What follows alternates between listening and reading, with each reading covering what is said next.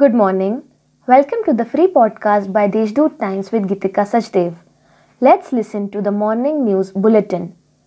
Girna, the largest dam in North Maharashtra with a capacity of 18,000 million cubic feet, is 92% full due to persistent rainfall across catchments in the district. In all, 24 dams in the district have 91% water storage, while 8 dams are 100% full and overflowing. Gangapur, Darna, and Girna are more than 90% full. Public transport service has been started under Mission Begin Again. Nasik Nagpur ordinary sleeper bus service will finally be resumed from today. Other long distance bus services from Nasik to Solapur, Akola will be resumed as per schedule. The corporation is already facing financial crisis and has no money to pay the salaries of 1 lakh employees.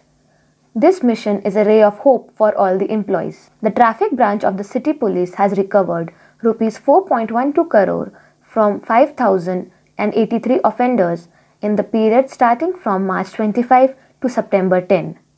The traffic police are not only seizing the vehicles of those venturing out of their houses without any reason, but are also violating traffic rules. As various businessmen, including tent house owners, related to wedding ceremonies are facing financial brunt due to corona pandemic, government should address their demands.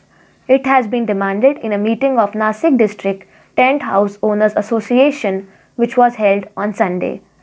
It has also been decided to submit a memorandum of their demands to the government. District Collector Suraj Mandhare will be holding a meeting today and a decision may be taken to completely cut off the supply of oxygen industries giving priority to health. The district collector has appointed District Trade Center Manager as the oxygen supply coordinating officer so that there is no shortage of oxygen in government and private hospitals. Till Sunday, the number of patients cured and discharged has crossed 41,600 mark with the recovery rate holding on to 78%. While with the addition of 1,187 new cases, the total COVID count in the district has crossed 53,500 mark.